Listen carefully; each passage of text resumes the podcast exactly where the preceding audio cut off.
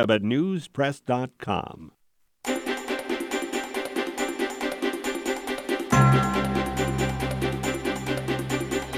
I'm Guy Rivera, your guy in the mortgage industry. It's time to pay attention. Come on, people, think about it. Welcome to Mortgage Matters, Mortgage industry is not rocket science. your guide to the information you can use to choose the best answers to your real estate financing questions. If that loan agent tells you that, get up and run away. Now, here's your host, On State and Islay. your guy in the mortgage industry, Guy Rivera.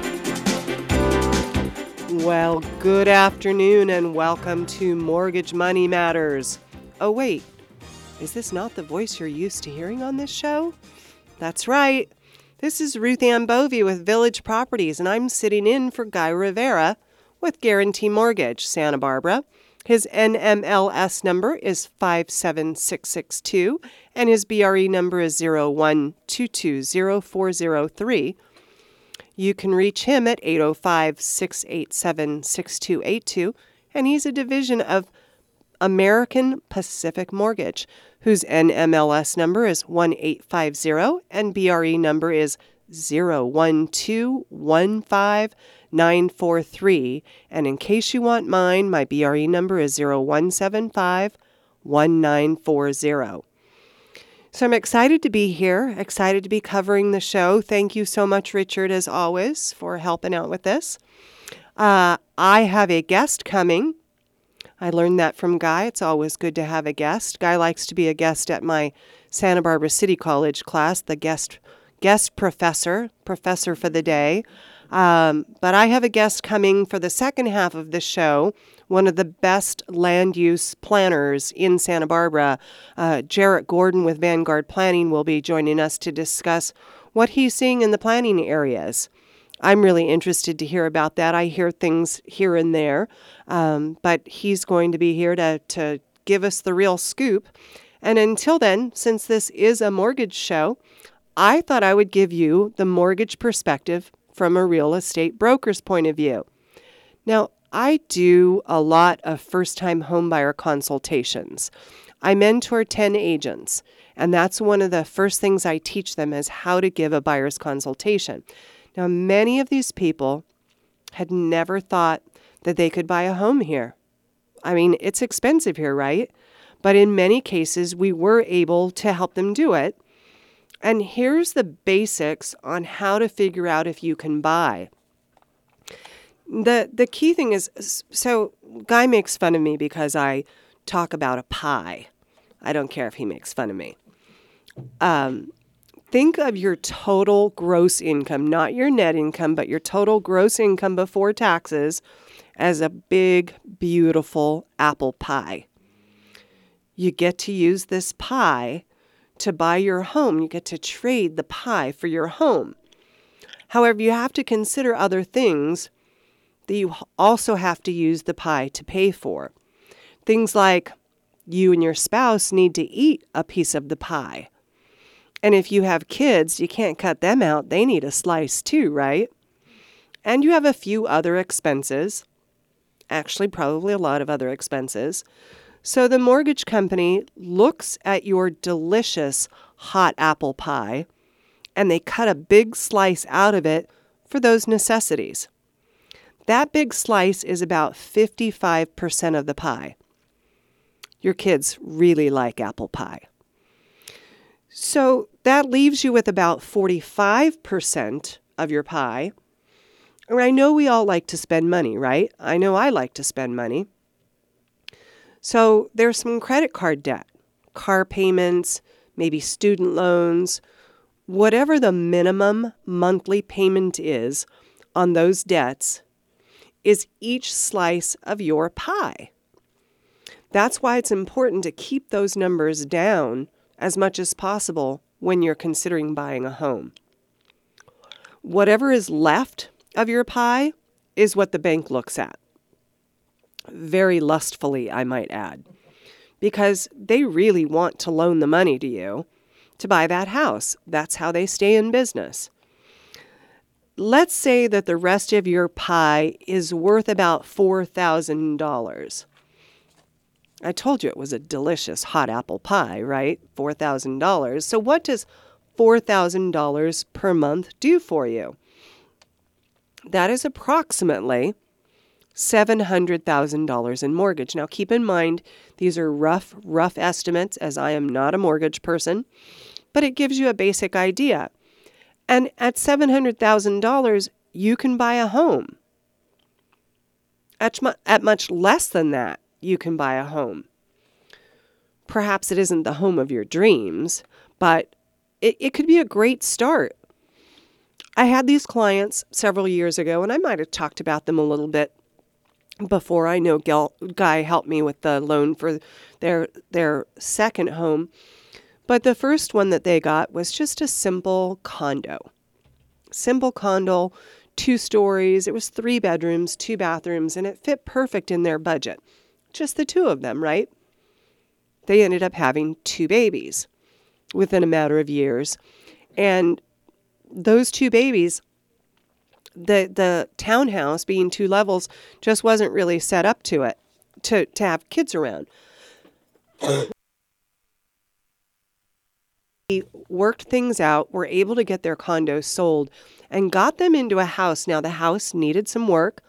They've cleaned it up beautifully. It shows really well now. And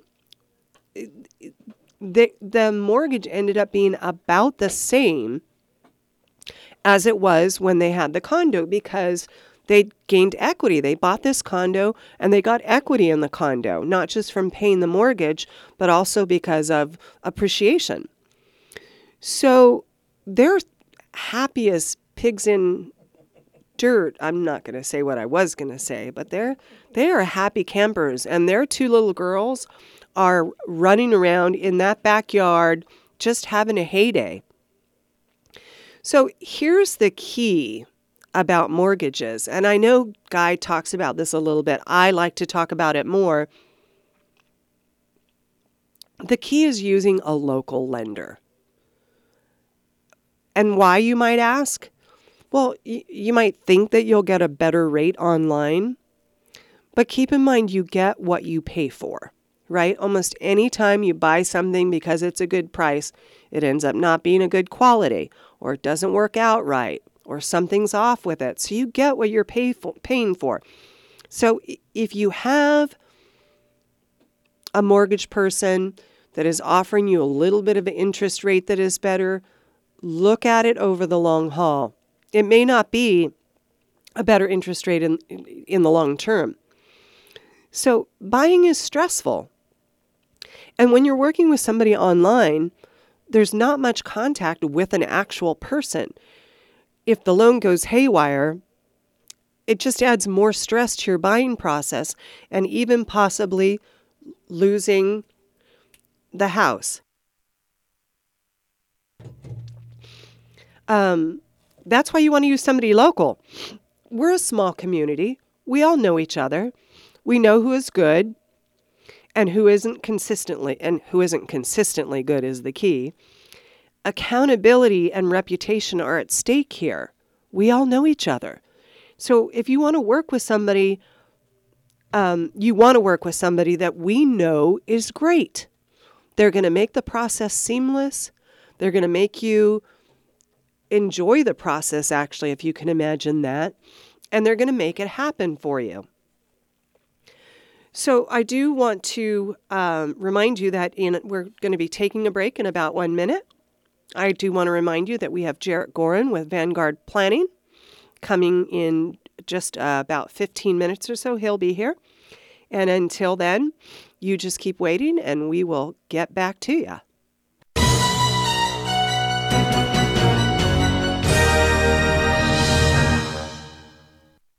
Mesa Produce is there for you when the street market isn't. The owner picks from local growers to supply the finest in all varieties of fruits and vegetables, selecting the best from each and bringing them fresh to you.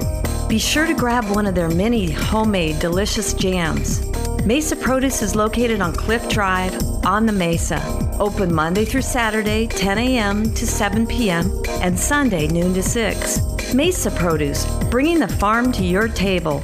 Be right right back. I'm going to get some milk and drop off the dry cleaning. It's almost midnight. Dry cleaning. Now, you know, with one hour Martinizing's Express bag, I can use their 24 hour drop off bin now and pick it up on my way home. So convenient. You know, you can always count on one hour Martinizing. I like that. Yeah, all the conveniences you need environmentally safe, odorless, gentle cleaning process, an incredible job with our clothes and alterations every time. One hour Martinizing. We mean clean. Look, Auntie Renee, someone wrote Wash Me on your car.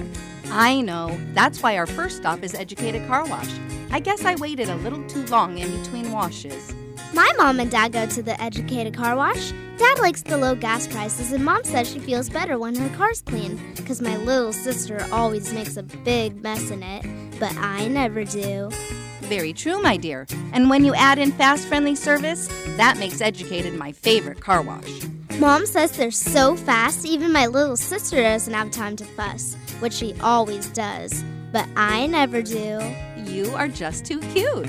Auntie Renee? Yes? After we go to your favorite car wash, will you take your favorite niece for some ice cream? How about gelato? Yeah.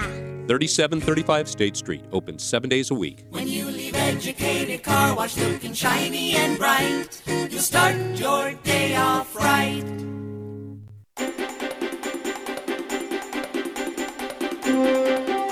Welcome back.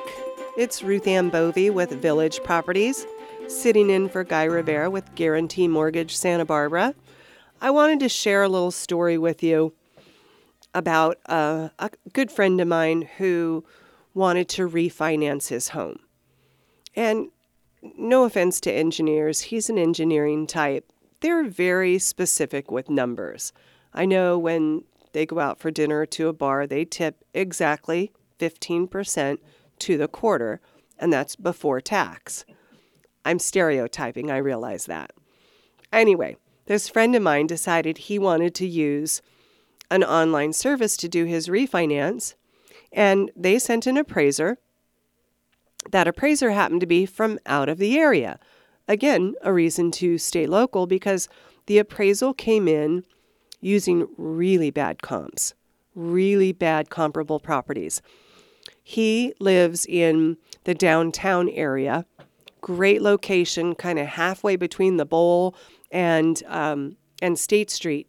Great, great location, and they were using comps that were further out in out east of Milpas and areas that just did not make sense to use.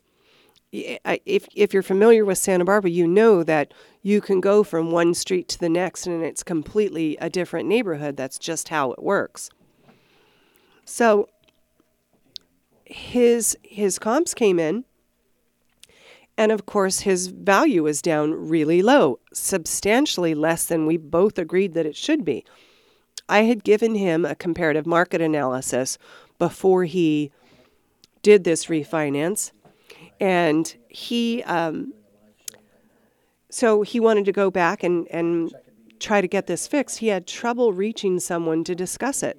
It was online. He couldn't get anybody physically that was familiar with his situation. And by the time he got it straightened out, with my help, of course, interest rates had gone up. And at that point, it didn't make sense to refinance. So that's another reason to use a local lender. Now, not just using a local lender. I have a story about a local lender that we did use that I'm not going to say his or her name. But I was told that my clients were fully, fully, fully approved. You don't even know, you don't even need to have a loan contingency. Have the appraisal contingency because once we find the property and the appraisal is approved, it's a done deal. Thank God I didn't listen to this lender that I was not familiar with at the time, and I included the loan contingency. Time for the loan contingency to come due, and I can't reach him. And he's local, and he's avoiding me, and the buyer can't reach him, and none of us know what's going on. Contingency come, times comes to, and expires. We had to get an extension. I was finally able to reach him four days later. and he informed me that the loan had not been approved. And he informed me that his legal department had told me told him that he could only tell me that his loan had not been approved, which is extremely confusing to me. If they were fully, fully, fully approved, and the person was still working at the same job in the same capacity, had no changes, absolutely no changes that he was aware of, why was it that he was no longer approved? He wouldn't tell us. He wouldn't even tell the buyer, which is extremely questionable. What it comes down to is not only do you need to use a local lender, but you need to use somebody that is well known for being a good local lender. And not to tout Guy too much, he knows he's a great lender, but I refer a lot of business to him. There are four or five lenders in town that I refer business to, but Guy's one of those that will get them pre approved completely. And I trust that I could go in without a loan contingency. I still don't do that. I just tell them in my cover letter that we could do this. But as a safety measure, protecting my clients, I always want to include a cover a uh, loan contingency. So the real moral of the story is listen to your realtor. If you know, like, and trust your realtor, they're going to steer you in the direction that is always in your best interest. They'll steer you to the people that will make things happen for you the proven professionals in town, whether it is mortgage lenders or contractors, home inspectors, or mold remediation companies, we have a- access to all of those people. So just know that if you've got a good lender, they're going to help you to reach your goals. Now, Mortgage Money Matters is every Tuesday at 2 o'clock and it's rebroadcasted Tuesdays at 10 p.m. and Sundays at 12 p.m. I'm sorry, at 12 noon. Not 12 p.m., 12 noon. So don't try to listen to it at. Oh, it is p.m. That's right. 12 a.m. Thanks, Richard. So, what else do I have for you? I um I tried to get rates from Guy's site and and you have to put in a bunch of information and I didn't want to do that. And I don't think he quotes rates on the air, does he? Not generally. He just talks about things. But let me think about what else is there to talk about. We've been working with a lot of buyers. Oh, I have some inventory numbers for you. These are not the official inventory numbers. These are the numbers that uh, I just pulled from our multiple listing system. They'll come out officially in a few days. But it's interesting to look. I, I pulled them in a variety of ways just to give you an idea of where the market is. So, right now, we have 497 active homes and PUDs. That does not count condos and townhouses or manufactured homes. 497 active houses and PUDs. Active and pending, there's 562. In the last month, we, we closed 115 transactions, which leaves us with about 4.3 months of inventory. Now, that's a little lower than it's been the last time I was here with you, which is surprising. So I, I took out, we're seeing inventory come on the market. We're seeing it come on the market pretty rapidly, but we're also seeing houses selling. So as, as houses come on the market and houses sell, it depletes the inventory. So I went back and I decided, let's see what the inventory is like without Hope Ranch and Montecito, which is the higher end. And without Hope Ranch and Montecito, we're looking at 304 active listings, 93 closed escrows, and that brings it down to 3.26 months of inventory. So when we're looking at Carpinteria, Summerland, Santa Barbara, Goleta, inventory is tighter there. It's still very much a seller's market. So then I went based on just those areas and looked at under 1 million. At under 1 million, there are 165 active listings. There are only 63 that are closed that closed, and that brings it down to 2.61 months of inventory. Now, what does that tell us? That tells us that the lower end market is not afford. I mean, there's just not much out there. When we talk about the affordability index, the higher the affordability index, that means more people can afford to buy. And they still can if you work it strategically. The first step really is getting that pre approval letter. You've got to make sure that you know what area. I have clients that call me and say, okay, can you send me some properties to look at? Well, what kind of properties? I can't, I can give you access, but if you can't afford a $2 million house, you don't want to tease yourself with a $2 million house. You want to focus on the homes that you actually can afford to buy. Doesn't that make sense? So if you get pre approved, or at least give me some basic information that I need, then I can give you an idea of what you can qualify for. But you also want to get that pre approval letter because you won't be able to write an offer on a house unless you have that pre approval letter. In this town, without being able to prove that you can afford to buy a house, most sellers won't even consider your offer. And if it's one of those situations where there's multiple offers, you're going to miss out. And that's what we don't want to happen. We don't want you to lose your dream home. We want to get you into that dream home, right? So, with that, Richard is telling me it's time to take another little break, and I saw Jarrett Gorin has walked into the building. In the interim, I would like to thank the sponsor of this show, American Riviera Bank. Thank you so much, and we'll be back in just a moment.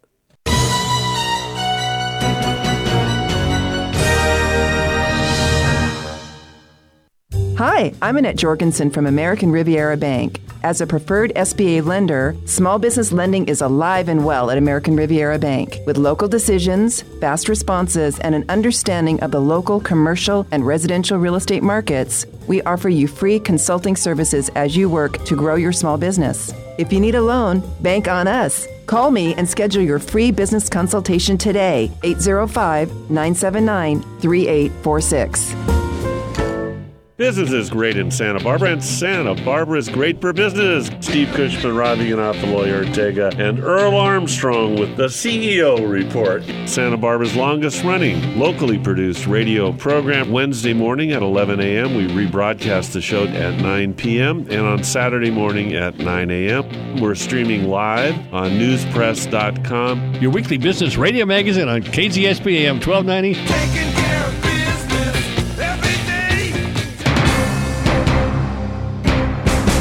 This is the place that talks about Santa Barbara. Baron Ron Herron in the AM 1290 News Center. Ben Hayes in the AM 1290 News Center. Don Kadich. Johnny Risden. I'm Joe Danley. Tom Totten. Chuck McPartland. Jerry Wilson. Ernestine Ignacio DeSoto. I'm Ed Giron. I'm Maria Long. I'm Mark Schneidman. Hello, I'm Diane Duva. My name's Andy Caldwell. I am Erica Sullivan. And I'm Scott Johnson. And I'm Ross Cope. I'm Mike Williams. I'm Ted Adams. I'm Guy Rivera. I'm Michael Self. I'm Steve Forsell. I'm Jim Williams. I'm Mark McIntyre. I'm Steve Cushman. I'm Eloy Ortega. I'm Rob Eganoff. I'm Earl Armstrong. I'm Neil Kreisel. I'm Arthur von Wiesenberger. I'm Martha Bull. I am your host, Jeremiah. I'm Jim Trotter. I'm Peter Olmos. I'm Elizabeth Stewart. Hi, I'm Chris Cullen. I'm Lisa Cullen. And I'm Leanna Finley. I'm John Hennigan. I'm Ronaldo Brudico. I'm Mark Giles. John Martinet. I'm Richard Dugan. KZSB, AM 1290, the Santa Barbara News Press radio station.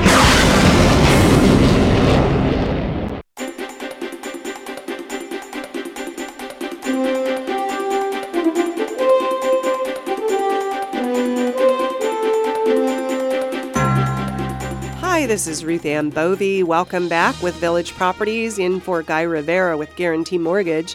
And I am fortunate to have in the studio with me Jarrett Gorin with Vanguard Planning. Jarrett, Hi. say hello and tell us a little bit about yourself. Hi. Uh, well, my name is Jarrett Gorin. I, I own Vanguard Planning. We're a consulting firm here in the city of Santa Barbara. We do work in the city and the county and nearby cities and counties and other cities in California, even, but mostly around here in the city of Santa Barbara and the county of Santa Barbara. And we help people permit projects. Um, we specialize in really difficult projects a lot of times, projects where the uh, the um, county or cities being extra challenging or you know saying things that are inconsistent with what their rules are on the books that kind of stuff so um, we're happy to get involved in the we, we call them the thorny projects and I know those are the ones that you particularly like. I've seen you on TV fighting with city council, and you're fair. I, I see that you're fair, but I got to tell you, folks, he is really good. Really good at, at, at, fighting for people, which I think is awesome. And he uses common sense, common sense logic. So, so the reason I brought you in, Jarrett, was I wanted to talk about what you're seeing going on. I know we've talked, um, Guy and I have talked a little bit about uh, the the um, initiative to get the zoning reports off the off the table. We've talked about ADUs a bit. I'd like to talk to those uh, to you about those again, and then just some of the other things that you're seeing coming up right now. So, uh, where should we start? Let's let's start with the uh, zoning information reports, and we have a few months back we started with the homeowners fairness initiative, um, we did some polling before we started with that. What that is, it's it's an a it's a voter initiative to basically repeal the requirements for zoning information reports in the city of Santa Barbara. So most people are familiar with what those are, but basically the, the short answer is uh, if you're selling a house in the city of Santa Barbara, the city requires that you let them in to come in and do an inspection of it. Which is crazy. Yeah, it, well, th- there's a couple of things. I mean, it's sort of an unwarranted search. Um, right. It's sort of a constitutional violation. But aside from that, uh, it's also an equal protection violation, I think, because um, they don't require it for commercial properties. So while you, as a residential owner, are required to allow them to come search your house simply because you want to sell it, if I'm a commercial property seller, I don't have to require them, uh, allow them to come in and search my property. So, so what about if it's commercial residential investment property? Well, that that would be considered residential Right. by the city. Right, So and I do it. understand that. Their whole point with this is that they want to make sure that additional living space hasn't been created, and that's the whole concept.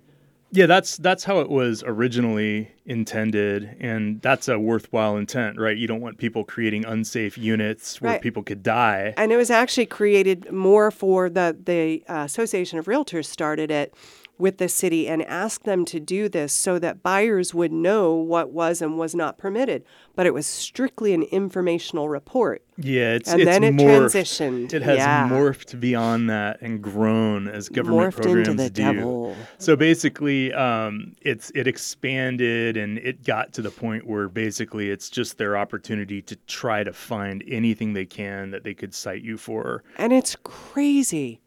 Clo- They, somebody added a like two foot closet. They yeah, were or uh, the, for the it. worst part about it, I think, is that they issue this report and buyers. Their big claim to why this report is so valuable is that it's a disclosure report for buyers, right?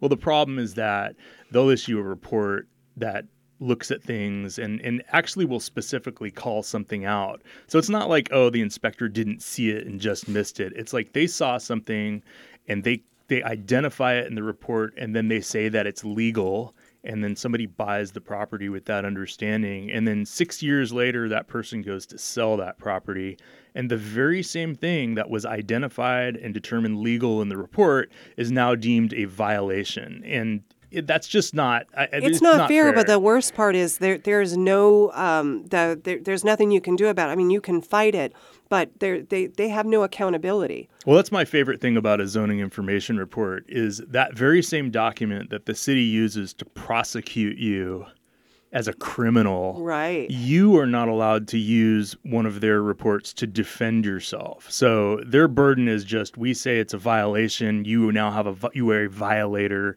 and you have to, you know, spend thousands of dollars fixing this. But if we point to a previous report and say, "Wait a minute, in this report here you said this was legal." they'll say, "Well, read the fine print. It says we're not bound by anything we yeah, write." Yeah, we're not report. responsible if we screw up. And uh, city to the people that work for the city, I I, I appreciate you guys. I actually do. I don't. I I it, I know that you're just doing your job. And there's not enough of you to be able to do as much as the work that is put on your plate.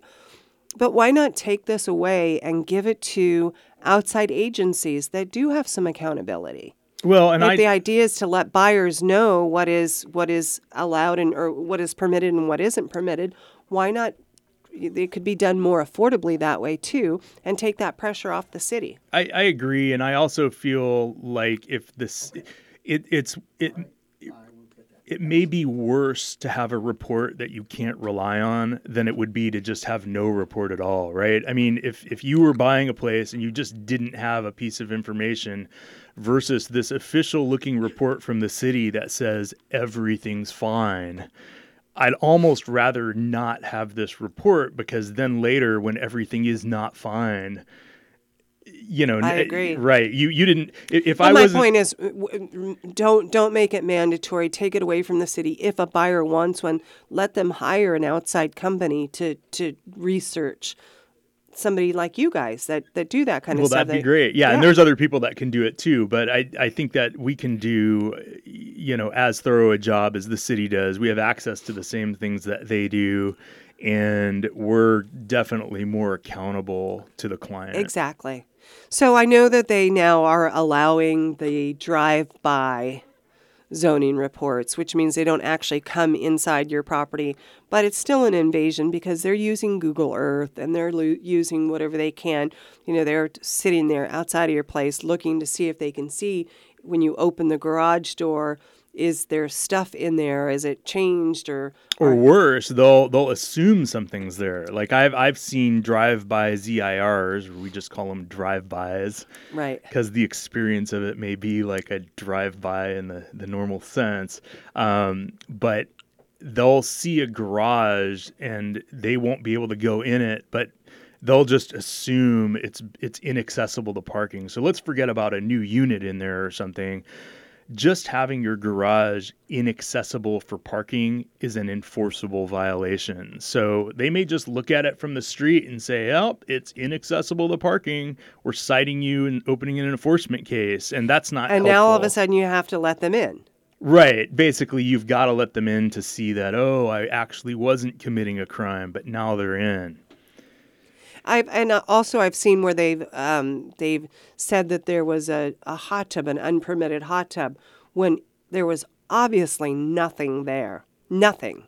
Yeah, the drive-by didn't really solve anything, It and didn't. it it's created other problems. And you know, again, I, I go back to it's it's better, in my opinion, to have nothing at all than to have a report that says everything's okay when you don't know if everything's okay, or or worse yet, a report that says there's a problem because a city staff person couldn't really see what was going on and just said there was a problem. Right, and and that's not that's not good for buyers. It's not good for sellers. It just adds a lot more stress to an already stressful process. Yeah, so the whole thing is a complete mess. Um, it was well intentioned originally, but it's it's grown into a complete mess. And so, after almost ten years of the Association of Realtors working with city staff to try to figure out some compromise or mutually acceptable solution to this, um, and the city really not budging on it, uh, we finally gave up and decided let's just go to the community itself and see what people think and see if they you know want to keep these things or not. And so uh, we established this initiative the homeowners fairness initiative and And I think we got enough signatures we did too. i actually just confirmed that today Good. um, we have Thank you all that signed the initiative. Yeah, thank We you. appreciate that. Two minutes.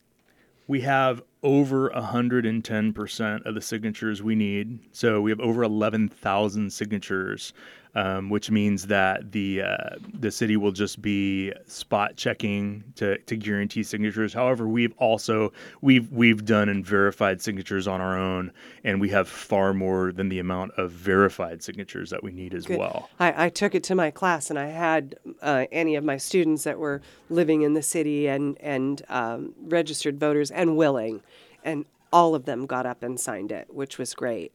Um, so Richard has given us that signal that it's time to take another little break.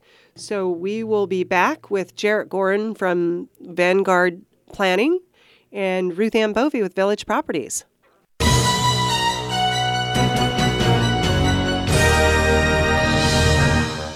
From the AM 1290 News Center, this is breaking news. According to the Santa Barbara Police Department Public Affairs Officer, there is an active shooter in the area of Turnpike and the 101.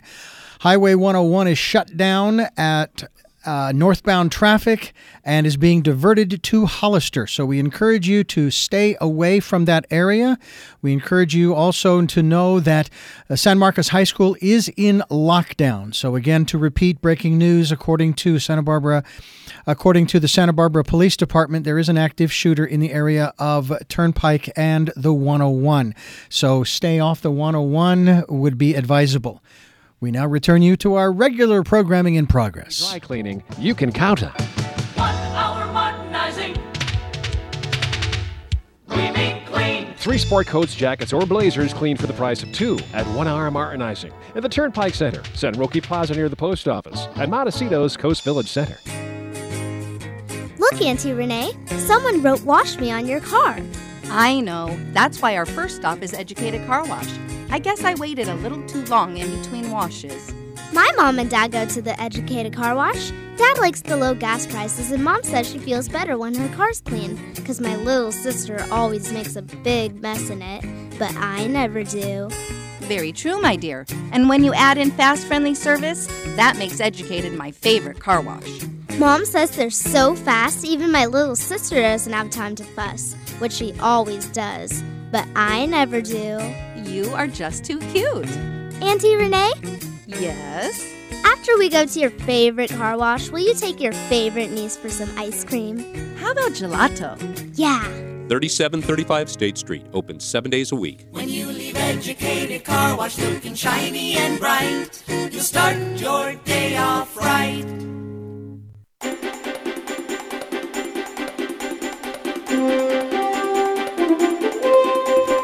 And we are back. This is Ruth Ann Bovey with Village Properties here with Jarrett Gorin from Vanguard Planning. Uh, just want to wrap up real quick on that zoning information report. So at this point, we have gotten enough signatures to get it on the ballot. It will be on the ballot, and we need all of you to get out there and vote yes. I don't, do we know what the initiative is It's yet? called the Homeowners Fairness Initiative. Homeowners Fairness Initiative. So we need you to get out and vote yes for the Homeowners Fairness Initiative. And what else were we going to talk about today, Jarrett? I think uh, something that came up recently is the uh, court ruling on the city's quote unquote ban of short term rentals Mhm, I in the coastal zone. So there had been a lawsuit going forward for over a year. Um, Theo Kracke of Paradise Retreats was the plaintiff in it. And basically, the, the basis of the suit was that the city changed land use regulations in the coastal zone without getting the required approvals from the coastal commission to do that. And in short, that's precisely what happened. The city tried to be very clever about it. Um, they said, well, we didn't really change anything uh, in the law, but what they did is they, they started completely differently interpreting what was on the book. So basically, something that was completely legal for decades and decades that they sanctioned, collected taxes on, etc. Now, without changing one word of text, all of a sudden now it's illegal, and they're enforcing against people. And, and how much were they collecting? It was bed tax they were collecting, right? And it was Millions. millions of dollars. Poof, gone. Gone. And all of these people that had been renting out their houses. Now, I know that there were a couple of properties that were problem properties.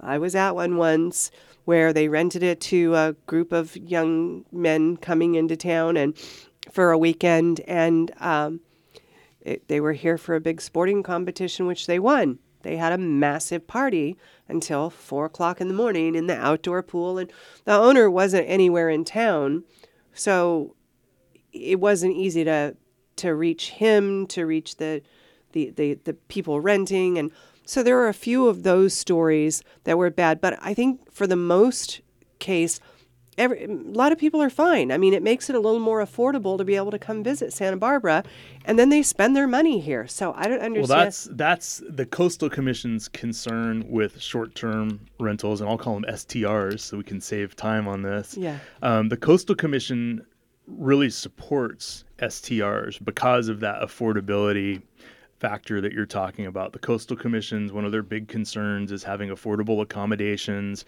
to coastal resources so that people can come out and visit.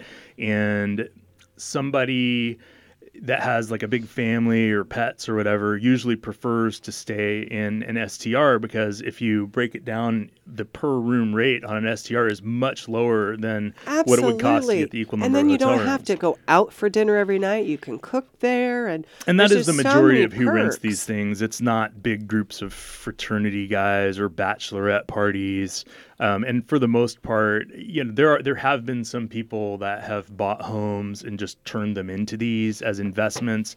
But most of my clients and the people I've seen, either uh, the biggest, that the most frequent case is it's a house that they live in most of the year, but they're gone for three or four months a year traveling. And so those three or four months, they like to rent it out short term. So, you know, the, the flip side of the coin, why, why people say they don't like short term rentals is that it eliminates a long term housing unit. And certainly, I'm sure there are cases where it does that, but in most of the cases I'm familiar with, it would never have been a long term housing unit because the people who own it live there most of the year. So Right. it's only going to be available a few months a year. And if they can't use it as a short term rental, it's just going to be vacant. I have a client. We just closed on a condo uh, on State Street, so it's not within the coastal zone, um, kind of Mission and State Street area. And uh, she's here. They they bought it for her daughter, their daughter who is in grad school, and it's a six-year program. So it makes sense based on rental rates here to actually buy something for six years. And um, they wanted to rent it out they're they're not going to do it short term. They're going to do it 30 days at a time. But it would have been since for the 3 or 4 months that she's not in town, it would make sense to do the short-term vacation rental and that location is perfect for getting downtown or uptown or whatever. So the the summary on this lawsuit is basically the court determined, I think correctly, that what the city did is they changed land use regulations in the coastal zone without getting any sort of coastal commission review, and the court ordered the city to comply with the way it previously interpreted its regulations and said that the city must allow people to operate short term rentals in the coastal zone.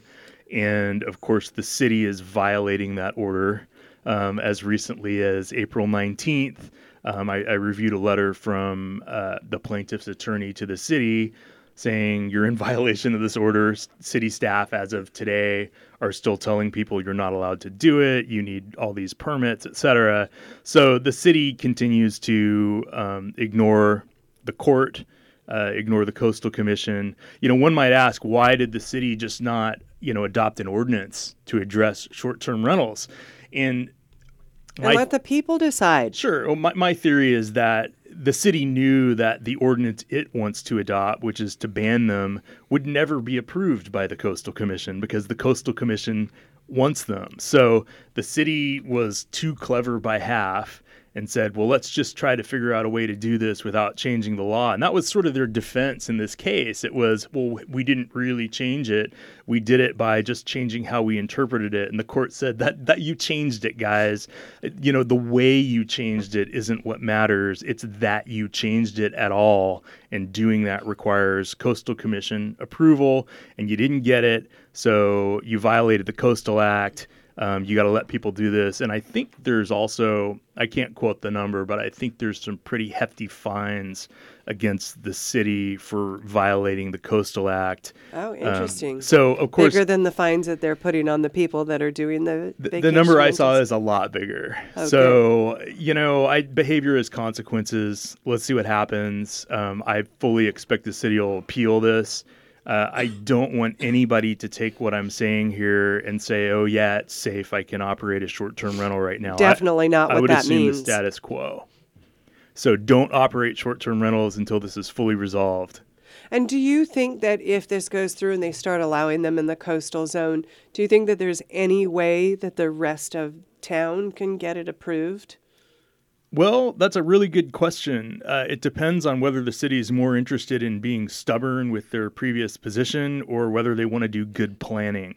Um, good planning is you want to have the same regulations everywhere in your city, not completely different ones in one part than the other part. So if I was running the city, I would want them consistent. I think that's a great idea. You running the city. Come on, I had to put that bug in your ear. Seriously. Well, Not that you have time, but I think you'd be great at that. I, I like working for private property owners. Understood, understood. Okay. So we've got 1 minute. We're giving given that 1 minute signal. Again, we'd like to thank our sponsor American Riviera Bank. Thank Guy Rivera with Guaranteed Mortgage for allowing us to come in here and cover for him. Guy, I hope you're having a great time out there with all your cowboys. Give him a hug for me, and we will be back momentarily.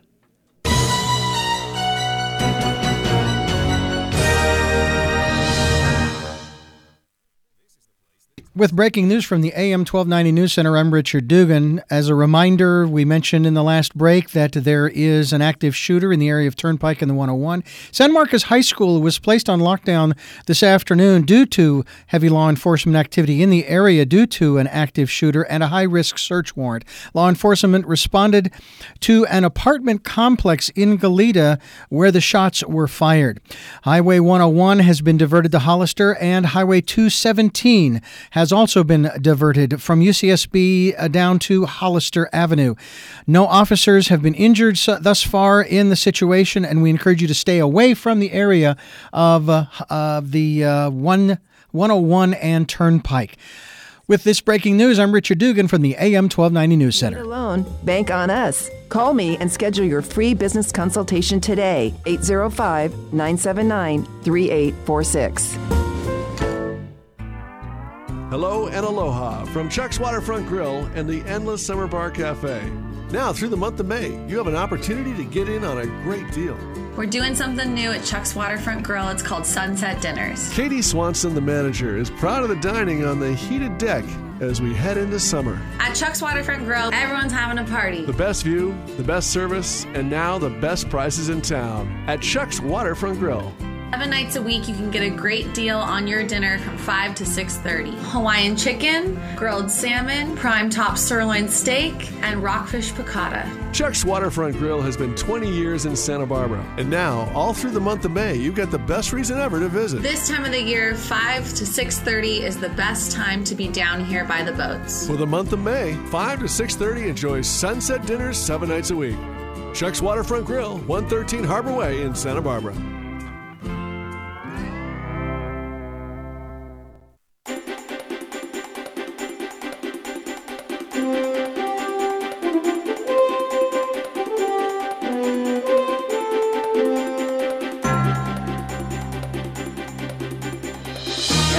Welcome back. This is Ruth Ann Bovey with Village Properties, and I'm here with Jarrett Gorin from Vanguard Planning.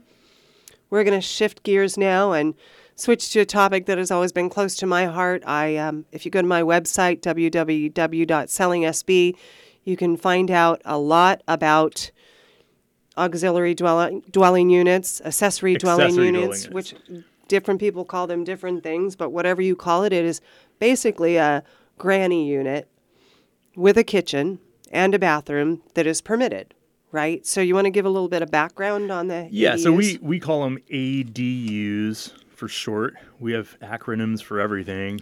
And as opposed to AUD, there's a lot the of confusion. AUD is a totally different program in the city. The ADU is a statewide program which cities and counties have to implement.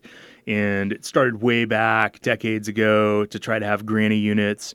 Uh, most local jurisdictions, certainly ours here, the city and county, uh, did everything they could for decades to put obstacles in the way of being able to produce these granny units.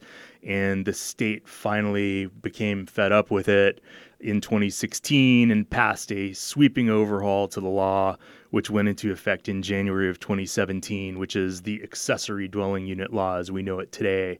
And they basically superseded all of the local regulations. They said, look, we're just, you guys aren't allowing this. You're not producing these. We need housing. So your rules no longer exist, and you will use our rules from the state.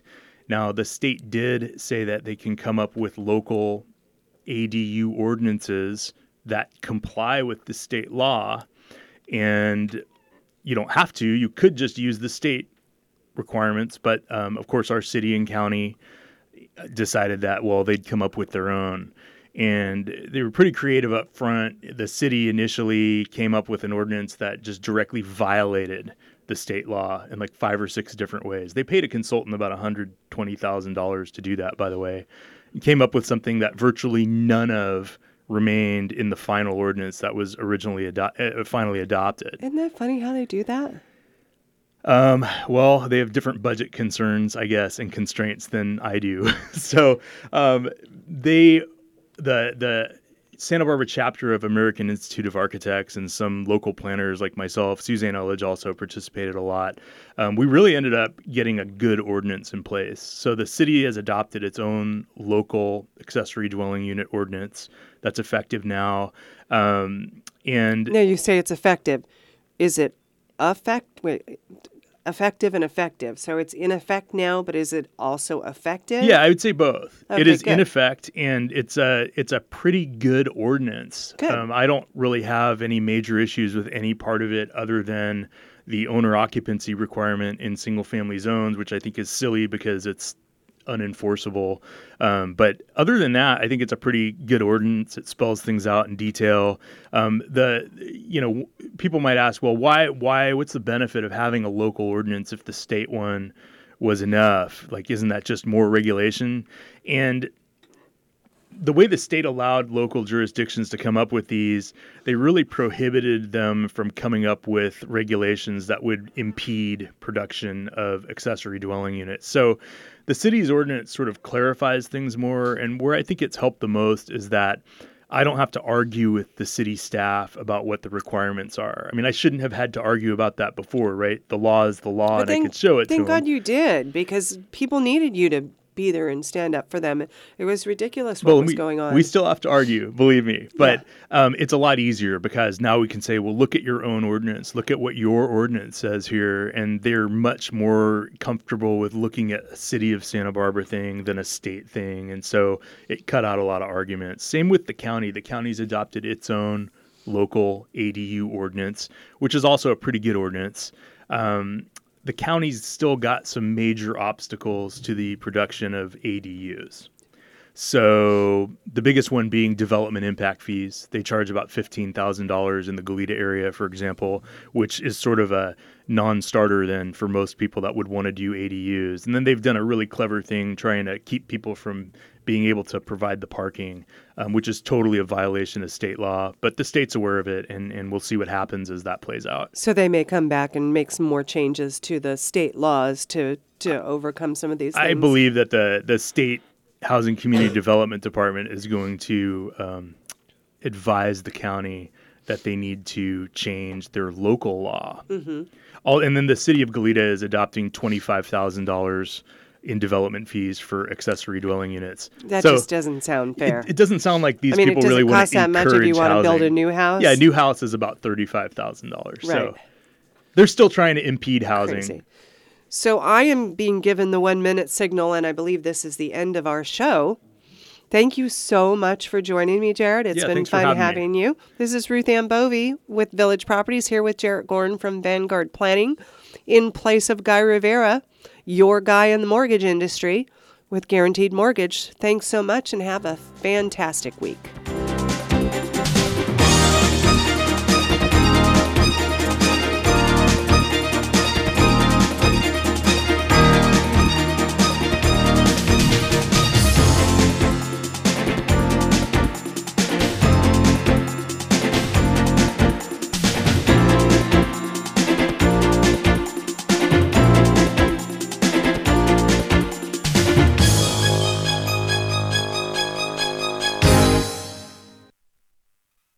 It's